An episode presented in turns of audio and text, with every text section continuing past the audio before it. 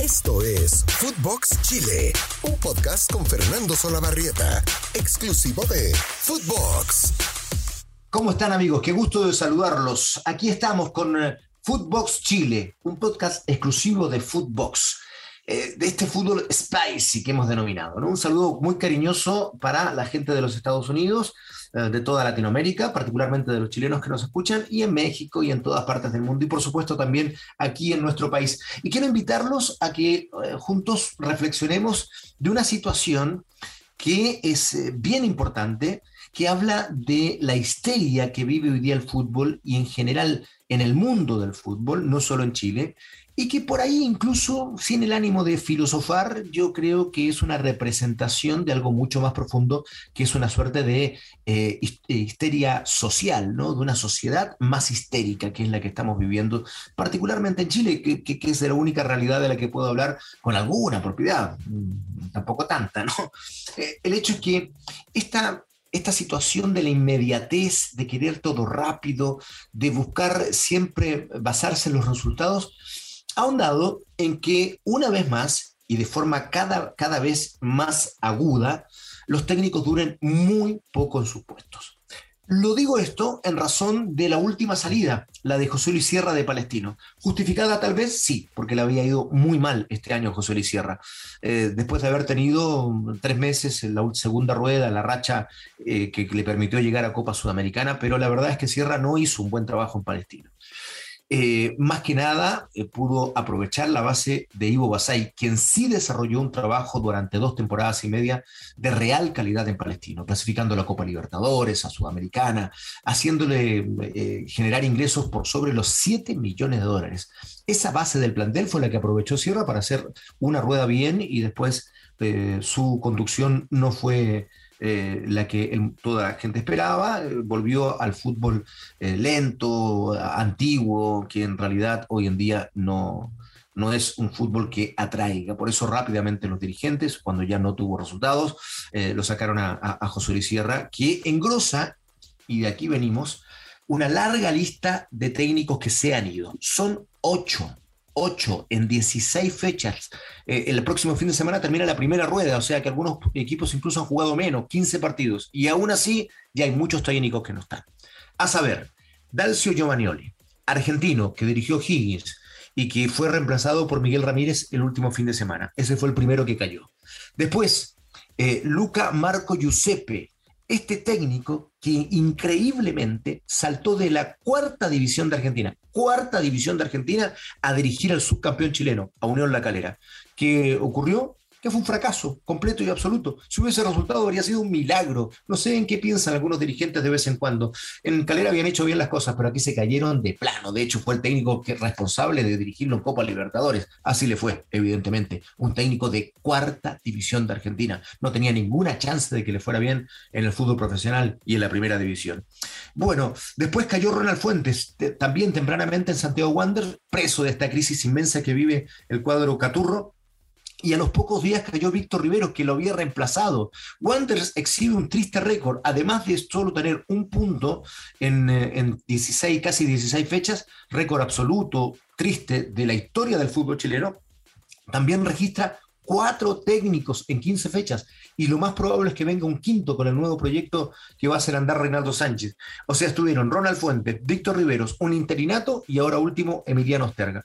Una verdadera locura y uno de los mejores reflejos de la histeria que hoy día atrapa a los dirigentes y también a los hinchas en el fútbol nacional. Eh, después hablamos de la Universidad de Chile y la salida de Rafael Dudamel, reemplazado por Esteban Valencia. Se fue el venezolano que tampoco pudo mostrar eh, algo de su trayectoria, tampoco tiene tanta, ¿eh? tiene mejor nombre como mejor nombre que trabajo, para mi gusto. Después en la Unión Española, Jorge Pellicer, que dirigió también apenas 7, 8 fechas.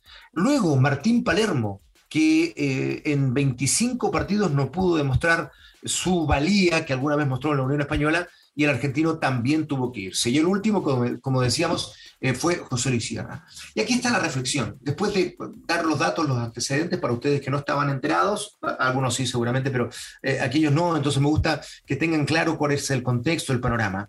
Bueno, acá se habla no solo de esta disposición permanente al resultado rápido y que si no funciona se van, sino que también acá hay un hecho que es anterior, que es que los dirigentes hacen apuestas hacen apuestas en algunos casos muy osadas y tienen la tendencia, y aquí yo creo que tiene que ver con los representantes que les comen, les comen los, oídos, están allí permanentemente para poder traer a técnicos que son de sus corrales, y tienen esta tendencia, retomo, a traer técnicos extranjeros, fundamentalmente argentinos, y muchos de ellos no tienen las capacidades para dirigir en primera división y menos y menos equipos grandes. Entonces pasa lo de Marco de Giuseppe, que va a la calera siendo subcampeón y es eh, realmente su trabajo desastroso, desastroso, habiendo sido un técnico de cuarta categoría de Argentina. No podía ser de otra manera.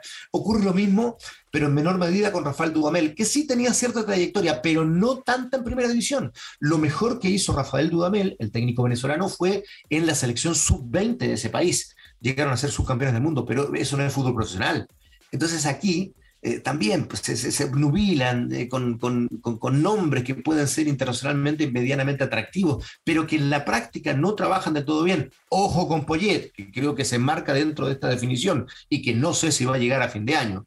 Bueno, lo, lo mismo ocurre con Martín Palermo, de un buen paso por Unión Española, pero el único en su carrera. No le fue bien en México, no le ha ido bien antes en Argentina. Entonces también suelen ser apuestas o de jugadores con gran renombre que empiezan a hacer sus carreras como técnicos y entonces vienen a ser una suerte de práctica, de pasantía en el fútbol chileno. Inaceptable por parte de los dirigentes, porque esto es culpa de los dirigentes, evidentemente. Y el último ya veíamos el caso de José Luis Sierra, o sea, también técnicos nacionales que no han logrado, no han logrado refrendar sus eh, trayectorias como técnicos. Entonces, eh, lo que aquí sucede no solo es un tema de incapacidades en el caso de los extranjeros, no solo es una mala tendencia a no buscar a profesionales chilenos que sí están capacitados y que hace un rato no trabajan. El caso mismo de Iguazay, el caso de Miguel Ramírez, que tuvo mucho rato sin encontrar club, que hizo una gran campaña en Santiago Wander del año pasado y recién ahora, ahora agarró Higgins. El caso de Fernando Vergara, que siempre que ha tomado un equipo ha hecho una buena campaña, solo por nombrar algunos, algunos nada más. ¿Qué pasa? No han ido a buscarlos porque no tienen la tendencia de buscar técnicos nacionales y por una segunda razón, y esta también es muy peligrosa y la añado al análisis. Los dirigentes, dentro de todas sus malas costumbres, algunas buenas, pero las menores, dentro de sus malas costumbres, han empezado a tener la tendencia de mantener interinatos, sí, de no resolver, una vez que sale el técnico, la llegada de otro. No, porque les sale más barato mantener técnicos de las divisiones inferiores, que más o menos se las arreglan en equipos de, los planteles de honor, y así llegar lo más, el, mayor tiempo posible. Incluso algunos ya piensan en fin de año. Entonces se llegó a la locura que en el fútbol chileno han dirigido técnicos interinos, incluso equipos grandes. El caso de Esteban Valencia la U, que lo ha hecho bien, pero entonces confírmelo como técnico. No sigan en este interinato, que lo hacen básicamente por un tema presupuestario. Ocurrió lo propio en los Higgins, ocurrió lo, poco, lo propio en la Unión Española, que allí sí, después del interinato de César Bravo, que había subido de las divisiones inferiores, sí lo pusieron ya como técnico definitivo. Eh, ocurrió en Wander también, en esta locura de ir poniendo técnicos a cada rato, y así seguiría ocurriendo.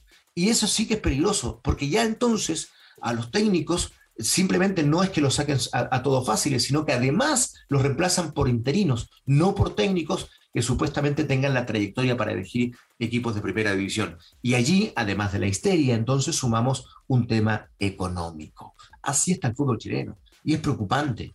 Y es dramático. Vamos a hablar en más de alguna ocasión en estos podcasts de buenas cosas del fútbol nacional, porque igual las hay para, para ustedes que por ahí están pensando, mira, el podcast de, Solabarrieta siempre habla de cosas malas, de cosas críticas. No, no es así. Vamos a buscar cosas buenas también. El tema es que cuando uno critica, también me parece a mí, eh, intenta aportar es una suerte de demostración de cariño para que las cosas mejoren. Así que es una mirada también eh, un poco distinta. Pero bueno, hecho ese paréntesis, quiero terminar contándoles algo que también es súper relevante y que siempre a, a, modo de información digo, eh, es interesante saber. Me lo aporta como siempre mi querido y grandísimo productor, Fede del Cueto, que desde México sabe tanto del fútbol chileno como cualquiera en nuestro país. Y me, me informa, me cuenta que por primera vez desde hace mucho tiempo, en 16 fechas los clubes más grandes, Colo Colo, la Universidad de Chile y la Universidad Católica, ocupan los primeros lugares. ¿Saben desde cuándo? Si este es el dato genial que me entrega Fede. No ocurría esto desde hace 91 fechas, 91 fechas en el fútbol chileno. Esto traducido a, tiempo eh, se da en tres años y tres meses. Tres años y tres meses que los tres grandes no estaban prendidos en la lucha por el título. Esto sí que es una buena señal, ¿no? Es claro que sí, porque hay muchos hinchas de la U, de Colo Colo y de Católica, y porque además le hace bien al campeonato nacional. Como le hace mal que saquen a tantos técnicos eh, después de poquitas fechas, de no respetar los procesos, de traer técnicos que de verdad no tienen la trayectoria ni la talla para dirigir a equipos de la primera división del fútbol chileno. Eso está mal, eso está mal, hay que corregirlo pero también hay buenas noticias. Los grandes están prendidos arriba y eso hace que el campeonato sea más atractivo. Los saludo con mucho cariño donde quiera que estén. Eh, les invito a seguir escuchando estos podcasts lunes, miércoles y viernes y los que queden guardaditos también por ahí los pueden entretener. Eh, y como siempre, síganos en nuestras plataformas, en nuestras redes sociales. Eh, arroba Fer C, la mía. Abrazo grande para todos. Los, les deseo todo el cariño para esta semana y que las cosas salgan muy, muy bien. Chau, chau, chau, chau, chau. Esto fue Footbox Chile con Fernando Solabarrieta, podcast exclusivo de Footbox.